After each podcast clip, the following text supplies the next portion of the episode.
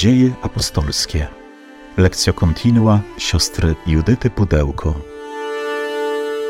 Ten kolejny fragment dziejów apostolskich, nad którym się zaraz e, pochylimy, on będzie mm, częścią mm, nowej historii, nowego opowiadania, które już zostało wprowadzone wcześniej, e, a mianowicie przyjrzymy się tej historii, która będzie, e, w której jednym z bohaterów będzie święty Piotr, ale dziś zobaczymy też kolejnego nowego bohatera, który wprowadzi nam sporo nowości do wspólnoty chrześcijańskiej. E, więc teraz spróbujmy, tak jak to zwykle czynimy, wyciszyć nasze myśli, wszystko to, co było treścią naszego dnia, spróbujmy oddać Panu. Wszystko to, co trudne, całą tę sytuację, która dzieje się dookoła, na całym świecie i w naszej ojczyźnie, może te wszystkie nasze obawy, tę niepewność złóżmy w rękach Pana, który jest wszechmogącym Panem historii naszego życia i który tę historię nieustannie prowadzi. I żadna rzecz, która się dzieje, nie wymyka się spod Jego kontroli. On jest absolutnym Panem. I z tego wszystkiego, co się dzieje, On wyprowadza dla nas dobro. Oddajmy to nasze pragnienie wypełniania Jego woli, przyjęcia Jego słowa, które jest dla nas tym umocnieniem, tą odpowiedzią miłości, powierzając to wszystko, co nosimy w sercu. On to doskonale zna, ale pragnie, aby każdy z nas powierzył Jemu to, co w naszych sercach pragniemy Mu oddać. Panie Jezu Chryste, jednoczymy się w Twoje imię, Ty jesteś pośród nas. Uwielbiamy Cię i błogosławimy Cię w tej trudnej sytuacji, którą przyszło nam teraz przeżywać. Powierzamy się Twoim rękom, Twojemu sercu, Twojej miłości z ogromną ufnością i prosimy Cię, udzielaj nam Twego Ducha Świętego, który pozwoli nam z wiarą, z zaufaniem patrzeć na nasze życie dzięki Słowu, które dla nas przygotowałeś. Prosimy Cię, udzielaj nam swojego Ducha Świętego. Przyjdź o Duchu Święty, przyjdź mocy Boga i słodyczy Boga. Przyjdź Ty, który jesteś poruszeniem i spokojem zarazem. Odnów nasze męstwo, wypełnij naszą samotność pośród świata, stwórz w nas zażyłość z Bogiem. Przyjdź duchu z przebitego boku Chrystusa na krzyżu, przyjdź z ust zmartwychwstałego. Więc moi drodzy, jesteśmy mm, w tym fragmencie dziejów apostolskich, tak jak sobie to nieustannie przypominamy, kiedy wychodzimy z Jerozolimy, to jest to, to szczególne miejsce, ta kolebka, Kościoła, wspólnoty chrześcijańskiej, uczniów i uczennic Jezusa, e, tam gdzie dokonało się odkupienie, zmartwychwstanie, tam gdzie stąpił Duch Święty. I jak pamiętamy, mm, pierwsze fragmenty dziejów apostolskich mm, były usytuowane właśnie w Jerozolimie, e, tam gdzie ta wspólnota powstała, ale też tam, gdzie zaczęła się rozrastać bardzo dynamicznie, bardzo intensywnie dzięki działaniu Ducha Świętego, e, który wypełnił swoją mocą apostołów, aby głosili Jezusa Chrystusa zmartwychwstałego, właśnie ten pierwszy, pierwotny karygmat o tym, który został przybity do krzyża, umarł, ale zmartwychwstał i każdego, kto przyjmie dar Jego łaski, pragnie obdarzyć nowym życiem, życiem wiecznym. I jak pamiętamy, ta wspólnota e, się coraz bardziej rozrasta, doświadcza oczywiście też wielu prześladowań, odrzucenia, niechęci, niezrozumienia. Y, I te prześladowania, zwłaszcza prześladowanie, które rozpoczyna się po męczeńskiej śmierci Szczepana, który został ukamienowany, zlinczowany w nieprawy, bezprawny sposób, rozpoczynają się prześladowania, które e, powodują rozproszenie się uczniów. Uczniowie idą w różne strony, wychodzą poza Jerozolimę, głoszą słowo w drodze. E, dzięki temu powstają nowe wspólnoty w różnych miejscach. I to jest, moi drodzy, też taki mm, zamysł dziejów apostolskich, jak sobie to powtarzamy, pokazać, jak to Słowo Boże wędruje, e, jak Duch Święty prowadzi Kościół, e, w jakim kierunku to wszystko zmierza. E, I nie jest to przypadkiem, że ten dynamiczny wzrost Kościoła, on się dokonuje właśnie w sytuacji bardzo trudnej, bo w sytuacji prześladowania, a więc ciągłego zagrożenia życia, cierpienia. Więc e, jest to już dla nas, myślę, taką wskazówką, światłem, że nawet bardzo trudna sytuacja, bardzo bolesna sytuacja, ona może zostać przez Pana wykorzystana do y, wielkiego dobra, do jakiejś zmiany, do y, przekazania zbawienia kolejnym ludziom. Więc jest to coś takiego bardzo charakterystycznego też właśnie dla wspólnoty Kościoła. E, a tą metą są krańce świata, ówczesnego świata, krańce Imperium Rzymskiego, tego świata, który ówcześni ludzie wtedy po prostu znali. Natomiast jak na razie jesteśmy jeszcze u początku, wystartowaliśmy z Jerozolimy i e, wraz z uczniami Jezusa zmierzamy w różnych Y, kierunkach. I tak jak pamiętamy, wszystko zaczęło się od ewangelizacji Samarii. Diakon Filip tam nawraca mieszkańców Samarii, którzy później otrzymują Ducha Świętego. Rozwija się tam Kościół. Później słyszeliśmy o nawróceniu Szawła, zdobyciu Szawła przez Jezusa Chrystusa pod Damaszkiem. Szaweł staje się gorliwym apostołem, ewangelizuje, również sam doświadcza prześladowań i, i w końcu Mm, to nasze spojrzenie kieruje się na świętego Piotra, mm, Piotra, który jest właśnie tą głową wspólnoty jerozolimskiej, który y, głosi, który dokonuje y, wiele znaków i cudów, y, przez co potwierdza również swoją wiarygodność, potwierdza prawdę o tym, że Jezus Chrystus, którego on głosi, żyje, jest pełen mocy, jest pełen życia. I ten Piotr właśnie, jak pamiętamy, wyruszył w drogę, aby odwiedzić wspólnoty chrześcijańskie, aby umocnić te nowo powstałe kościoły w różnych miejscach właśnie Palestyny. Mm, i, i przybywa najpierw do Liddy mm, i tam zostaje uzdrowiony Eneasz, człowiek, mężczyzna sparaliżowany od ośmiu lat, zostaje uzdrowiony mocą Jezusa Chrystusa, który podnosi go y, i daje mu pełnię sił, y, i następnie zostaje wezwany do Jaffy nad morze i tam dokonuje wskrzeszenia zmarłej kobiety, Tabity, wspaniałej uczennicy, chrześcijanki, e, bardzo zasłużonej dla tamtejszej wspólnoty, czyniącej wiele dobra, e, czyniącej wiele, mm, dającej liczne jałmużny, wspomagające, wspomagającej okoliczne wdowy.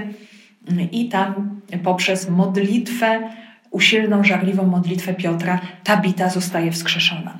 I to, co pamiętamy też, jaki tu był możemy powiedzieć, taki podstawowy, główny motyw tych wydarzeń i też je łączący, to fakt, że te cuda nie były celem samym w sobie, one doprowadzały do wiary i czyniły chrześcijanami nowych ludzi, którzy otwierali się, którzy widząc to, co Piotr dokonuje, co Bóg czyni przez niego, wyznawali wiarę w Pana czyli uznawali, że Jezus Chrystus jest Synem Bożym, jest Bogiem, jest Zbawicielem, jest Mesjaszem e, i stawali się e, chrześcijanami.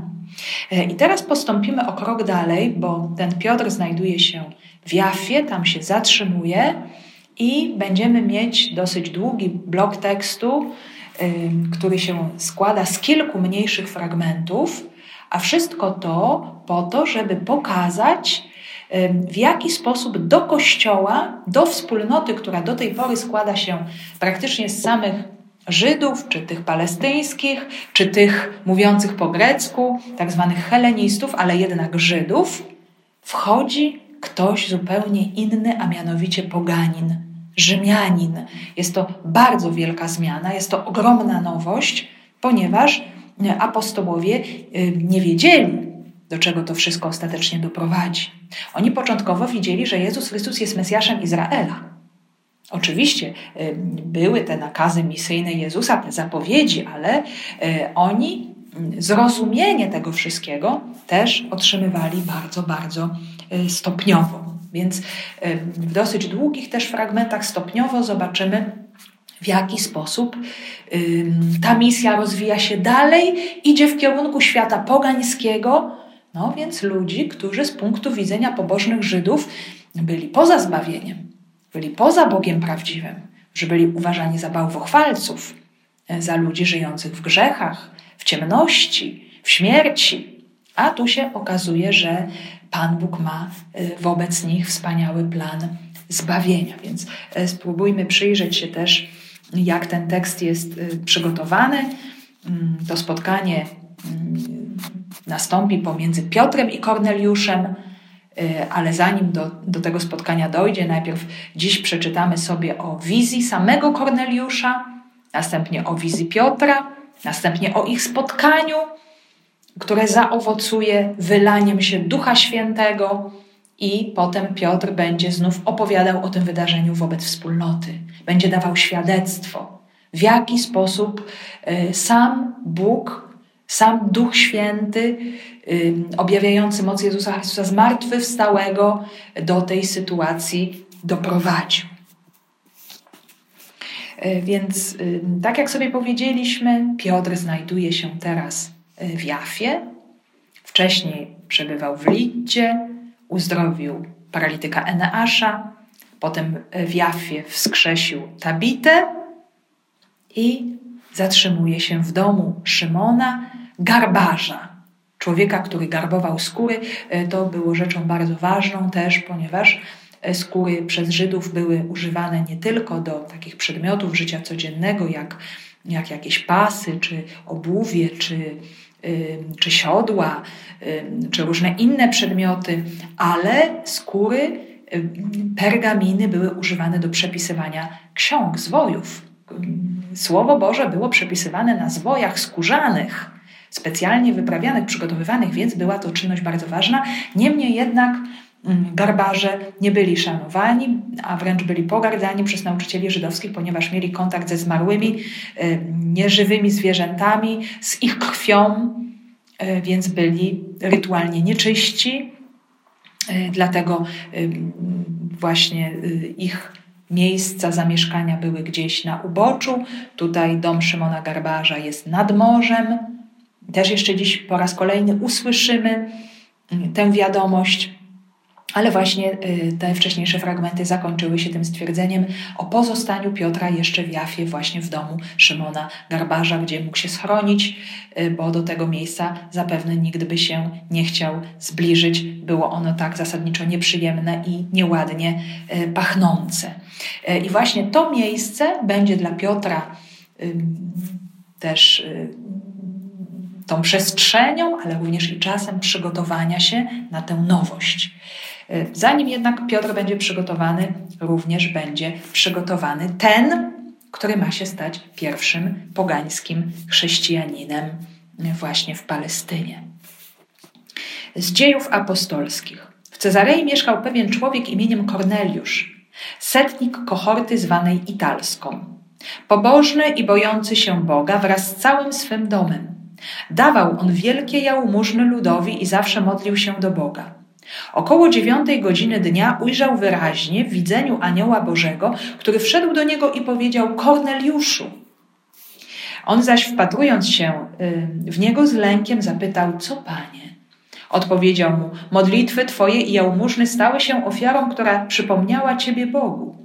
A teraz poślij ludzi do Jafy i sprowadź niejakiego Szymona, zwanego Piotrem.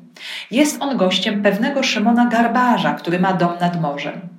Kiedy zniknął anioł, który z nim mówił, Korneliusz zawołał dwóch domowników i pobożnego żołnierza spośród swoich podwładnych. Opowiedział im wszystko i posłał ich do Jafy. W Cezarei mieszkał pewien człowiek imieniem Korneliusz, setnik kohorty zwanej Italską, pobożny i bojący się Boga wraz z całym swym domem. Dawał on wielkie jałmużny ludowi i zawsze modlił się do Boga. Więc przenosimy się z Jafy, gdzie przebywa Piotr, to jest też nad morzem, nieco na północ, tak jadąc właśnie nieco na północ, mniej więcej tak 40 minut, byśmy podróżowali środkami lokomocji. Nie jest to więc daleko z Jaffy do Cezarei. Przybywamy do przepięknego miasta, które zostało wzniesione przez Heroda Wielkiego w miejscu osady fenickiej zwanej wieżą Stratona. Tam Herod Wielki, który pasjonował się wspaniałymi budowlami, wzbudzającymi podziw, monumentalnymi, wspaniałymi, które miały świadczyć o jego wielkości. Chciał on wybudować tak wspaniały port i tak wspaniałe miasto, które miałoby przyćmić inne miasta portowe, Aleksandrię czy, czy Ateny nawet, czy, czy port w Pireusie. I, rzeczywiście to miasto było niezwykłe, wspaniałe, imponujące i stało się ono stolicą rzymskiej prowincji Syria-Palestyna, e, więc w czasach Jezusa, kiedy głównym zarządcą Samarii i Judei był prefekt, prokurator rzymski, po tym jak Herod Archelaos został wygnany jako władca zbyt okrutny, y, właśnie tam stacjonowali y, prefekci rzymscy, przebywali tam, a tylko na okres świąt przybywali do Jerozolimy, aby pilnować porządku. Więc było to miejsce no, takie bardzo też związane z kulturą świata rzymskiego, która czerpała oczywiście z myśli i wynalazków świata greckiego, y, co oczywiście było dość dalekie od, od całej mentalności żydowskiej. Było to miasto zupełnie inne niż Jerozolima i może też właśnie dlatego Rzymianie chętnie tam y, przebywali. E, I słyszymy o setniku. Setnik to taki żołnierz, który ma pod sobą 80 do 100 żołnierzy. E, I dowiadujemy się kilku szczegółów, oczywiście jest ich niewiele. Wiemy, że był to setnik, a więc jakiś dowódca. Nie wszyscy żołnierze legionów rzymskich stawali się dowódcami, więc ten takim dowódcą został pochodził czy zarządzał oddziałem w kohorcie italskiej, czyli, czyli był to oddział z Rzymu. Też nie wiemy, jak, o co tutaj do końca chodzi, ponieważ w samej Cezarei y, wojska rzymskie, te, te kohorty italskie, one stacjonowały dopiero po 69 roku, więc nie wiemy do końca, co święty Łukasz miał na myśli, właśnie odnosząc się do, do tych słów do powiązania właśnie setnika z tą kohortą. Być może wcześniej zarządzał on jakąś kohortą na terenie Italii, teraz mógł być emerytowanym, na przykład setnikiem. Mm, I właśnie tutaj zostaje e, wspominany ten fakt tejże jego przynależności. E, jego imię Korneliusz jest to oczywiście imię pojawiające się w świecie rzymskim Mm, dosyć często. Jest to bardzo ciekawe, ponieważ nawiązuje do mm, pewnego mm, człowieka, e, który żył jeszcze w pierwszym wieku przed Chrystusem, w 82 roku przed Chrystusem, człowiek imieniem Publius Cornelius Sulla uwolnił 10 tysięcy niewolników, którzy następnie zostali włączeni i zapisani do jego rodu i mogli cieszyć się obywatelstwem rzymskim.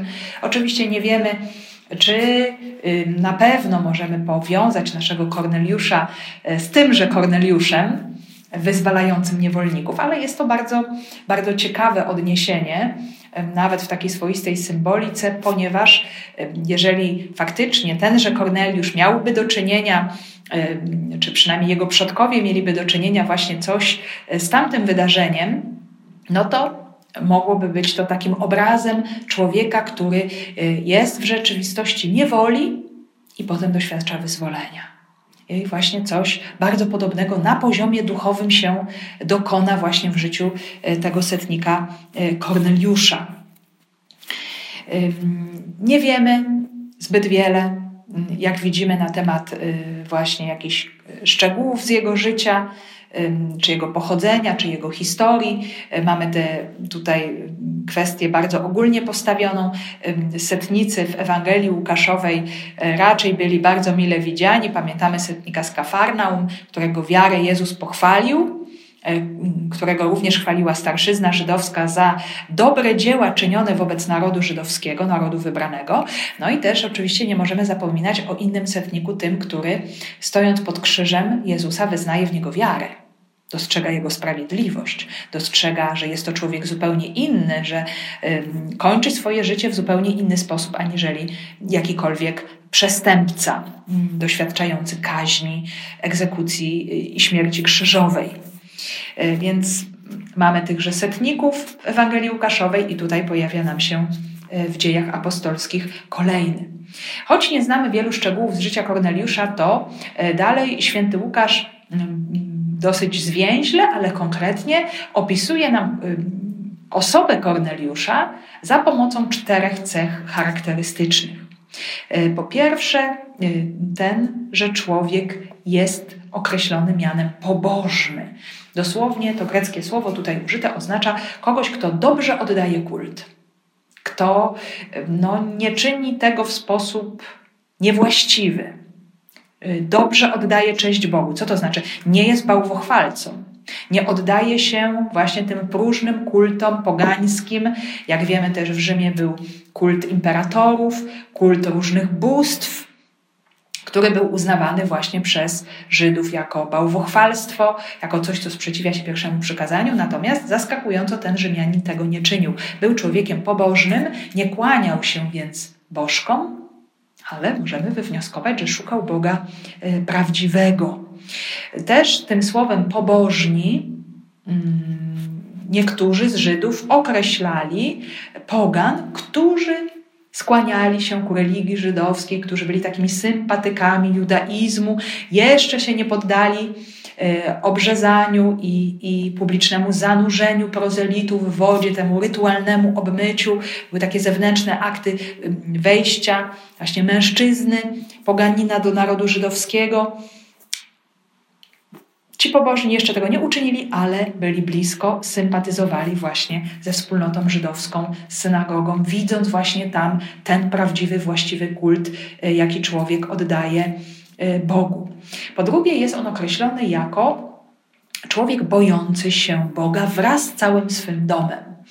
Y, to określenie dom też jest bardzo ciekawe, bo określa, to dotyczy nie tylko rodziny, y, na pewno też rodziny, ale również i sług, niewolników może, wyzwoleńców, czyli możemy powiedzieć całego tutaj środowiska, w którym żyje Korneliusz, czyli jest to, możemy powiedzieć, taki zalążek Y, zalążek przyszłego kościoła, który będzie właśnie w domu Korneliusza. Jak wiemy, y, stopniowo y, dokonuje się to przejście od, możemy powiedzieć, tych wspólnot mm, chrześcijańskich gromadzących się wokół synagog do wspólnot gromadzących się w domach.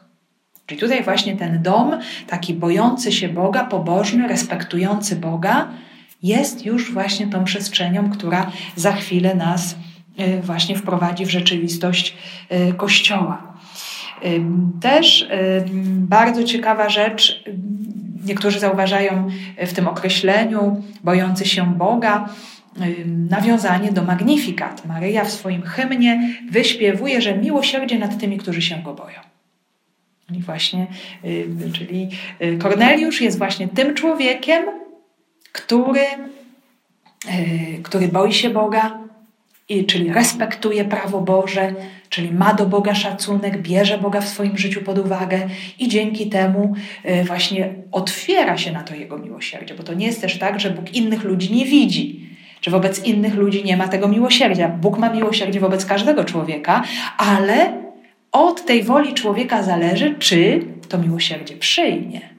I jak widać, Korneliusz jest właśnie tym człowiekiem, który w jakiś sposób przygotowuje się Y, staje w pewnej dyspozycji otwartości, że Bóg może w jego życiu zadziałać nawet w bardzo niezwykły sposób, bo on na to Bogu pozwala y, tą swoją bardzo, bardzo też szlachetną y, postawą.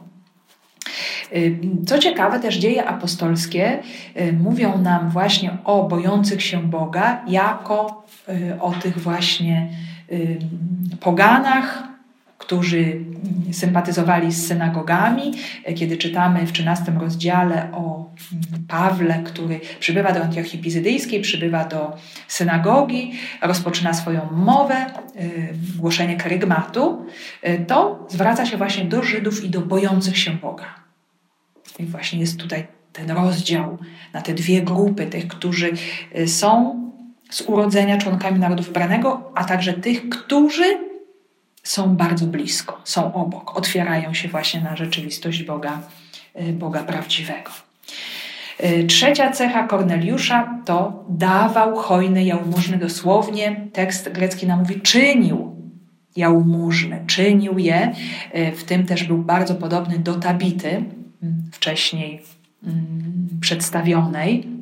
Jałmużna jest to bardzo ważny element pobożności żydowskiej i, ma znaczenie w ogóle też w relacji do tej wspólnoty, bo jeżeli jest tutaj powiedziane, że on dawał te jałmużny ludowi, właśnie w ten sposób lud, są określani Żydzi. Oni są tym ludem, w, w przeciwieństwie do narodów, tym słowem byli określani poganie. Więc Korneliusz dawał jałmużny ludowi, y, czyli czynił dobro członkom narodu wybranego, czyli w tym y, naśladował niejako samego Boga, który troszczy się o swój lud, o każdego człowieka. Y, ta jałmużna pozwalała uczestniczyć mu w dobrym, łaskawym działaniu samego Boga. Że widać, że był to człowiek nie tylko szukający Boga jakoś teoretycznie, ale również bardzo praktycznie przekładający tę pobożność na czyny miłosierdzia. I po czwarte, Korneliusz modlił się zawsze, nieustannie. E, czyli tutaj widzimy, że nie jest to jakiś moment, tylko chwilowy, jakiś możemy powiedzieć chwilowy kaprys szukania czegoś więcej, ale jest to pewna stała, ugruntowana e, postawa e, szukania relacji, więzi z samym Bogiem też. Termin tutaj użyty nawet oznacza taki to, że Korneliusz odczuwał pewien brak, pewną potrzebę, czegoś mu brakowało, ciągle czegoś pragnie, czegoś oczekuje, tęskni za tym Bogiem. I, no i za tą tęsknotą idzie i się modli i szuka relacji z Bogiem. Nie jest to dla niego tylko jakaś zewnętrzna forma pewnych rytów, celebracji, jakiejś zewnętrzności, ale jest to właśnie szukanie tej relacji, tej więzi z Bogiem prawdziwym. No I co się dzieje dalej? Około dziewiątej godziny dnia ujrzał wyraźnie w widzeniu anioła Bożego, który wszedł do niego i powiedział: Korneliuszu. Y, mamy tutaj bardzo precyzyjnie określony moment y, tego wydarzenia, to też jest bardzo ważne, bo y, godzina dziewiąta to jest oczywiście nie nasza godzina dziewiąta, tylko sposób liczenia czasu w Biblii, w świecie żydowskim Szósta rano to była pierwsza godzina dnia, e, dwunasta w południe to była mm, szósta godzina dnia, połowa dnia, a godzina dziewiąta to była trzecia po południu, to była godzina piętnasta. Jak pamiętamy, to jest moment śmierci Jezusa na krzyżu, bardzo ważne odniesienie, ale to jest również ten moment składania tak zwanej wieczornej ofiary w świątyni jerozolimskiej. Czyli to jest ten moment oddawania czci Bogu. I w tym momencie e, Korneliusz właśnie modli się zapewne. Czyli jest to moment właśnie bardzo konkretny, to nie jest złudzenie, to nie jest noc, to nie jest coś, co mu się wydaje, coś, co mu się przyśniło, ale y, jest to wizja, która ma miejsce w czasie przeznaczonym na modlitwę i przybywa do niego anioł, tak samo jak do Maryi, do Nazaretu, przychodzi anioł z radosną nowiną, zaproszeniem do zbawienia, do uczestnictwa w planie Bożym. I tak samo tutaj przybywa anioł do Korneliusza, aby y, przekazać mu dobrą nowinę, radosną wieść, żeby dać mu informację, dać mu dobrą radę, w jaki sposób e, będzie mógł zbawić siebie i cały swój dom, jak później usłyszymy jeszcze e, w kolejnych, e, późniejszych, dalszych wersetach. I pojawienie się anioła oczywiście jest czymś niezwykłym, jest czymś nadzwyczajnym, coś, co przerasta oczekiwania Korneliusza. Na pewno się tego nie spodziewał. No i tak samo nie jest to przypadek, czyli widzimy, że jest tutaj sytuacja niesamowicie ważna. Że Bóg chce dokonać czegoś niezwykłego, czegoś nowego. Do tego jest potrzebna ta Jego interwencja. To znaczy, jeżeli Pan Bóg by nie zainterweniował w tak niezwykły sposób, no, bardzo możliwe, że no, nie doszłoby do tego, co, co, co za jakiś czas się wydarzy. Jest to właśnie bardzo ważne wydarzenie. Jest to, możemy powiedzieć, z ludzkiego punktu widzenia bardzo trudne do realizacji wydarzenie. E, I dlatego Bóg posługuje się jakimiś też nadzwyczajnymi e, znakami, działaniami, żeby to mogło stać się możliwe, żeby to mogło stać się realne. E, możemy tutaj sobie chociażby przypomnieć z dziejów apostolskich ten moment, kiedy Filip z grupy siedmiu właśnie no, ma już niby powracać z tej Samarii, może do Jerozolimy, a, a, a, może jeszcze gdzieś indziej się udaje, i e, właśnie Anioł Pański e, posyła go na drogę, która prowadzi z Jerozolimy do Gazy. Jak pamiętamy, ta droga była pusta, zupełnie pusta, około południa, więc wydarzenie zupełnie absurdalne. W ogóle nie wiadomo po co on na tej drodze ma się tam znaleźć, ale Anioł Boży interweniuje, tam go prowadzi bo prawdopodobnie sam z siebie Filip nigdy by tam nie poszedł. Nie widziałby żadnego sensu, żeby się tam udać. Y, I dopiero kiedy posłuchał tych słów anioła, kiedy był posłuszny działaniu Bożemu, przekazanemu przez posłańca, zobaczył sens tego zaproszenia. Spotkał dworzanina, Etiopa. Mógł mu wyjaśnić słowo. Y, mógł go doprowadzić do wiary mogło się dokonać wielkie dzieło Boga w życiu i w sercu tego człowieka, y, który następnie udał się do Etiopii y, z radością, jako pierwszy chrześcijanin tego kraju, kontynuować tam dzieło ewangelizacji. Ale potrzebna była ta Boża pomoc, ta Boża interwencja, to połączenie ludzi w jakiś szczególny sposób. I tutaj też zobaczymy, że, że właśnie wszystkie te zdarzenia, o których teraz czytamy, czy będziemy słyszeć w kolejnych fragmentach, one mają na celu przygotowanie tej sytuacji, która z ludzkiego punktu widzenia wydaje się być prawie niemożliwa. Właśnie to y, otwarcie się poganina na Jezusa Chrystusa, na zbawienie, na Ducha Świętego i wyjście tych odpowiedzialnych ze wspólnoty Kościoła, zobaczymy Piotra, właśnie w kierunku świata pogańskiego. Więc takie spotkanie, możemy powiedzieć, właśnie zupełnie niemożliwe, które nie mogło się zdarzyć, które nie mogło się udać i potrzebna była ta Boża interwencja, podobnie zresztą też jak w historii Szawła i Ananiasza, y, też były widzenia, były wizje, które pozwoliły się tym dwóm osobom spotkać. I Dlatego właśnie też Szaweł mógł stać się chrześcijaninem, mógł doświadczyć tego duchowego zmartwychwstania, wejścia właśnie w rzeczywistość y, nowego życia. Więc Bóg znajduje Korneliusza i rozpoczyna z nim bardzo głęboki, osobisty dialog właśnie przez, przez swojego anioła. On zaś wpatrując się z niego w, w, z lękiem zapytał, co panie? Odpowiedział mu: Modlitwy Twoje jałmużny stały się ofiarą, która przypomniała Ciebie Bogu. I najpierw oczywiście ta reakcja bardzo typowa dla człowieka, który doświadcza tego świata nadprzyrodzonego. Y, anioł się pojawia. Nie wiemy, czy to była jakaś wizja wewnętrzna, czy on naprawdę zobaczył jakiegoś człowieka w postaci właśnie ludzkiej. Ten anioł mu się pojawił, czy był jaśniejący, czy był lśniący, czy jeszcze jakoś inaczej. Nie wiemy o tym. Wiem, że to był jakiś anioł.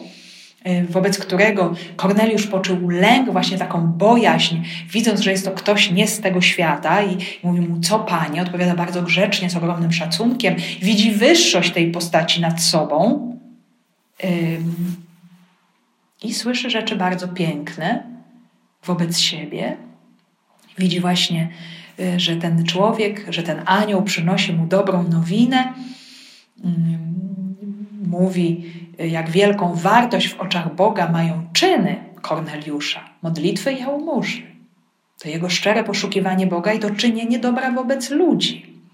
Y, wręcz tutaj w tych słowach anioła to, co Korneliusz czyni, jest porównywane do y, pamiątki przed Bogiem i taka pamiątka, która się wznosi do góry, dosłownie właśnie do Boga, no to jest symbol też ofiary składany w świątyni jerozolimskiej. Właśnie tak jakby czyniąc to wszystko, Korneliusz już Bogu składał ofiary.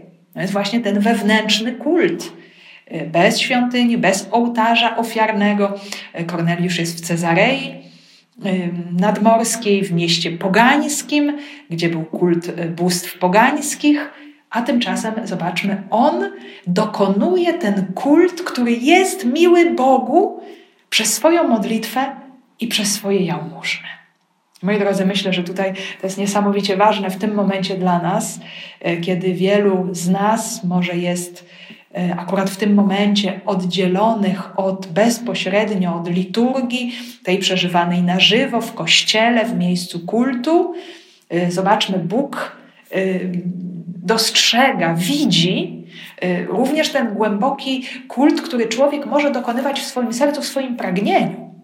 Pragnąc i szukając Boga, modląc się do Niego i czyniąc dobro wobec innych, właśnie te jałmużny możemy postrzegać bardzo, bardzo głęboko one mogą być oczywiście i materialne, i mogą być to jałmużny duchowe, modlitwa, jakieś wsparcie, jakaś troska o innych ludzi. I zobaczmy, Bóg to widzi jako cudowny, wspaniały kult, jako cudowną, wspaniałą ofiarę, która wznosi się do Niego, jest dostrzeżona. Tak, że Bóg widzi e, bardzo, bardzo, e, bardzo konkretnie dostrzega i chce, y, widząc tą ogromną otwartość, to pragnienie Korneliusza, prowadzić go dalej. A teraz poślij ludzi do Jafy i sprowadź niejakiego Szymona, zwanego Piotrem. Jest on gościem pewnego Szymona Garbarza, który ma dom nad morzem. Mm, także w, w tym pierwszym spotkaniu, y, w pierwszych zdaniach y, anioł przekazuje o to, to co Bóg, jak Bóg widzi Korneliusza.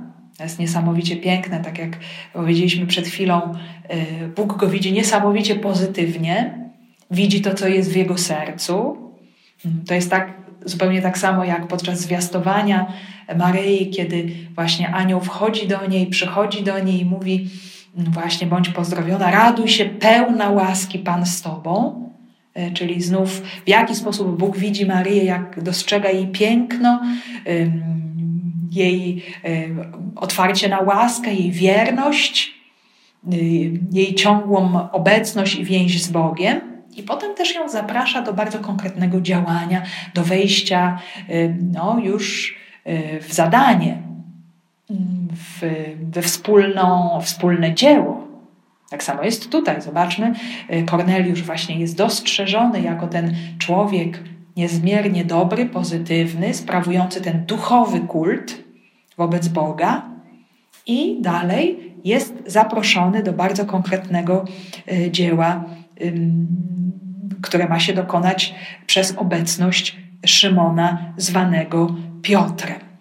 E, I tu, jest takie bardzo ciekawe to stwierdzenie, bo sprowadź niejakiego Szymona zwanego Piotrem. To już nam od razu pokazuje, że e, Korneliusz Szymona zwanego Piotrem nie znał. Nie wiedział, kto to jest. Także e, poznaje, że jest ktoś taki, że jest to ktoś ważny, że dzięki niemu się dokona coś ważnego w jego życiu. Dowiaduje się dzięki tej wizji anioła, że jest właśnie jakiś Szymon, który nie wiadomo z jakiego powodu jest nazwany Piotrem, czyli no kimś związanym ze skałą. Jest nazwany skałą, skalnym. Jest jakimś kamieniem. Hmm, tutaj to słowo greckie Petros, bo zapewne w języku greckim mógł słyszeć właśnie Korneliusz te słowa anioła, jeszcze nie wiem w jakim języku, więc e, Kefas w języku aramejskim, Petros w języku greckim, więc no, jakiś Szymon zwany właśnie skałą, on ma być bardzo ważny w moim życiu. No nie wiem dlaczego, ale skoro anioł mówi, no to pewnie tak ma być.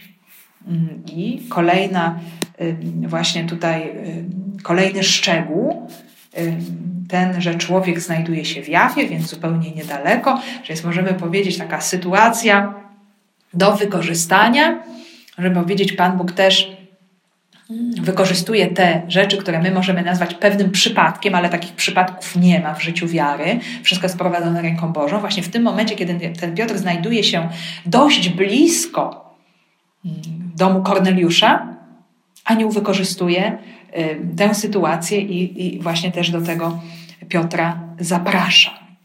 I kolejny szczegół właśnie jest w Jafie i jest w domu znów pewnego Szymona garbarza. I mamy dwóch Szymonów. Jeden jest Piotrem, jest tą, tą skałą, a drugi jest garbarzem. Właśnie ma taki mało szanowany, jak sobie powiedzieliśmy, zawód, bo garbuje skóry, bo jest to związane z jakąś nieczystością, jakaś krew, zwierzęta martwe, nieprzyjemny zapach. Więc to wszystko no, może się wydawać takie dziwne, dlaczego akurat tam, dlaczego w tym domu.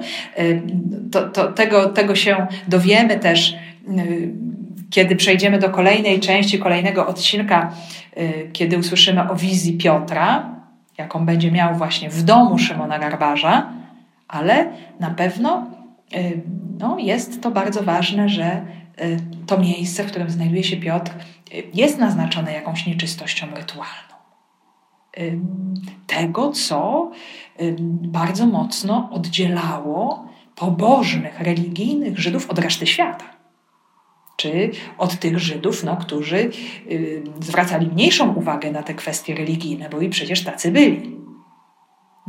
Ci, którzy byli bardzo mocno związani z synagogą, z świątynią, chcieli być wierni Bogu, uczestniczyć w kulcie, musieli być w tak zwanej czystości rytualnej.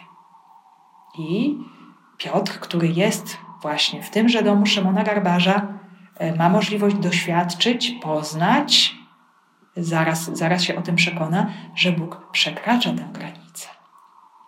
Że skoro on sam mieszka w domu człowieka nieczystego rytualnie i za chwilę znajdzie się w jeszcze bardziej nieczystym rytualnie miejscu w domu poganina, to znaczy, że Pan Bóg ma w tym jakiś plan, że chce znieść pewne podziały, pewne granice, jakieś zamknięcie, jakieś klasyfikacje, y, które funkcjonowały do tej pory, a wraz ze śmiercią, zbawczą śmiercią Jezusa Chrystusa, y, no, to się wszystko zmieniło, ponieważ Jego krew obmyła wszystkich ludzi, każdego człowieka. I w Jezusie Chrystusie każdy człowiek, czy jest to Żyd, czy jest to poganin, ma przystęp do Boga. Więc ta sytuacja, jak widzimy, jest prowadzona e, bardzo, bardzo powoli, stopniowo, ale, ale Korneliusz, jeszcze sam nie rozumiejąc do końca, na to wszystko się bardzo szczerze otwiera. Kiedy y, znikł anioł, który z nim mówił, Korneliusz zawołał dwóch domowników i pobożnego żołnierza spośród swoich podwładnych. Opowiedział im wszystko i posłał ich do Jafy. Więc Korneliusz działa od razu, bez zwłoki, zaraz jak ta wizja się kończy, woła ludzi do siebie, dwóch domowników, pobożnego żołnierza i składa świadectwo. Może też chce w jakiś sposób zweryfikować, zobaczyć reakcję słuchaczy, czy to, co mówi, no, nie wydaje się innym zbyt szalone, nieprawdopodobne. Rozmawia z ludźmi zaufanymi, domownikami, żołnierzem, który jest pobożnym, i też jest otwarty właśnie na te dzieła Boże. Nie jest to jakiś człowiek przypadkowy, poganin, bałwochwalca, ale ktoś, kto również e, może poszukuje Boga prawdziwego. I dochodzą właśnie razem do wniosku, że należy w tę rzeczywistość wejść, należy anioła posłuchać i jest posłuszny Bogu. To jest właśnie niesamowicie ważne. Korneliusz jest posłuszny Bogu, e, nie szuka nic dodatkowego, nie domaga się dodatkowych wskazówek, y, ale posłusznie mm, posyła posłańców y, i też później mm, sam Duch Święty powie Piotrowi, że to on przygotował tych posłańców, że to on tutaj w tej sytuacji działa. Więc to też nam, zobaczcie, pokazuje bardzo niesamowitą sprawę, że mamy tutaj do czynienia z poganami, z ludźmi nieoszczonymi. y, z ludźmi, którzy no, z punktu widzenia właśnie wyznawców Jezusa Chrystusa no, żyją jeszcze w ciemności, w śmierci grzechu, a jednak już w nich w jakiś sposób działa łaska. Są otwarci. Stają się, choć jeszcze zupełnie nieświadomie, narzędziami Ducha Świętego, po to, żeby wypełniła się Boża wola. Są otwarci i są posłuszni. To jest niesamowicie ważne właśnie, y, otwierać się, skłaniać się właśnie do tego, co Bóg mówi, do czego nas zaprasza, chociaż bardzo często też do końca tej rzeczywistości nie rozumiemy. A zatem już tak podsumowując ten nasz tekst, to nasze słowo, na co możemy zwrócić uwagę, że widzimy tutaj taką specyficzną, bardzo swoistą logikę Bożego działania, że e, Pan Bóg wybiera bardzo konkretnego człowieka, y, który żyje w konkretnym miejscu, ma konkretne imię, ma swoją historię, e, ma też pewne predyspozycje, które czynią go gotowym na to wszystko, co ma się wydarzyć. To też ma znaczenie, że to jest wojskowy, a więc człowiek, który jest nauczony słuchać, który jest nauczony wypełniać wolę kogoś wyższego. No i właśnie w tej sytuacji tak się dzieje, że Korneliusz jest niesamowicie posłuszny Bożemu y, Słowu, Bożemu działaniu. Y, I kolejna sprawa to jest ta, że y, to nie dotyczy tylko tego jednego człowieka, ale dotyczy również jego domu jego wspólnoty, jego rodziny. Ta łaska, ona ma się rozlać na cały dom Korneliusza, i który ma, jak sobie powiedzieliśmy na początku, stać się takim zalążkiem kościoła pogano-chrześcijańskiego. Nie taka pierwocina, pierwsza wspólnota, pierwszy dom, gdzie ludzie dzielą się ze sobą wiarą y, i Jezusem Chrystusem. Więc to też jest już taka zapowiedź, że to życie chrześcijańskie, ono się będzie przesuwać od synagogi i świątyni, która niebawem też zostanie zburzona, do tych wspólnot domowych kościołów, y, gdzie właśnie chrześcijanie będą łamać chleb po domach, gdzie będą tworzyć tą rodzinę y, ludzi y, złączonych, zjednoczonych z Jezusem. No i widzimy też bardzo wyraźnie, że tą historią zbawienia kieruje Bóg. Że tutaj nie ma żadnych przypadków, że Bóg łączy w tej historii to, co z ludzkiego punktu widzenia jest nie do połączenia. To jest absolutnie niemożliwe. E, e, to spotkanie nie mogło się udać żadną miarą. E, Piotrowi nie przyszłoby kompletnie do głowy iść do domu jakiegoś Rzymianina, i to jeszcze w wielkim pogańskim mieście Cezarea, ani rzymskiemu setnikowi nie przyszłoby do głowy, żeby wołać jakiegoś Szymona zwanego Piotrem, który się właśnie zatrzymał w Jafie. I to jeszcze w domu garbarza skóry. E, więc jest to wszystko zupełnie przedziwne, niezwykłe, nieprawdopodobne, ale pokazuje nam właśnie, że historią kieruje Bóg. E, historia tych ludzi była w ręku Boga. E, gdy były pewne przeszkody, pewna niemożliwość ich spotkania, Bóg tak to wszystko sprawił, że do tego spotkania doszło. I, i dojdzie do tego spotkania ale była też ogromnie, ogromna otwartość i dyspozycja w sercach tych ludzi, że chcieli za tym Bożym głosem pójść. I myślę, że to dla nas też jest właśnie taka wskazówka, że Bóg prowadzi nasze życie.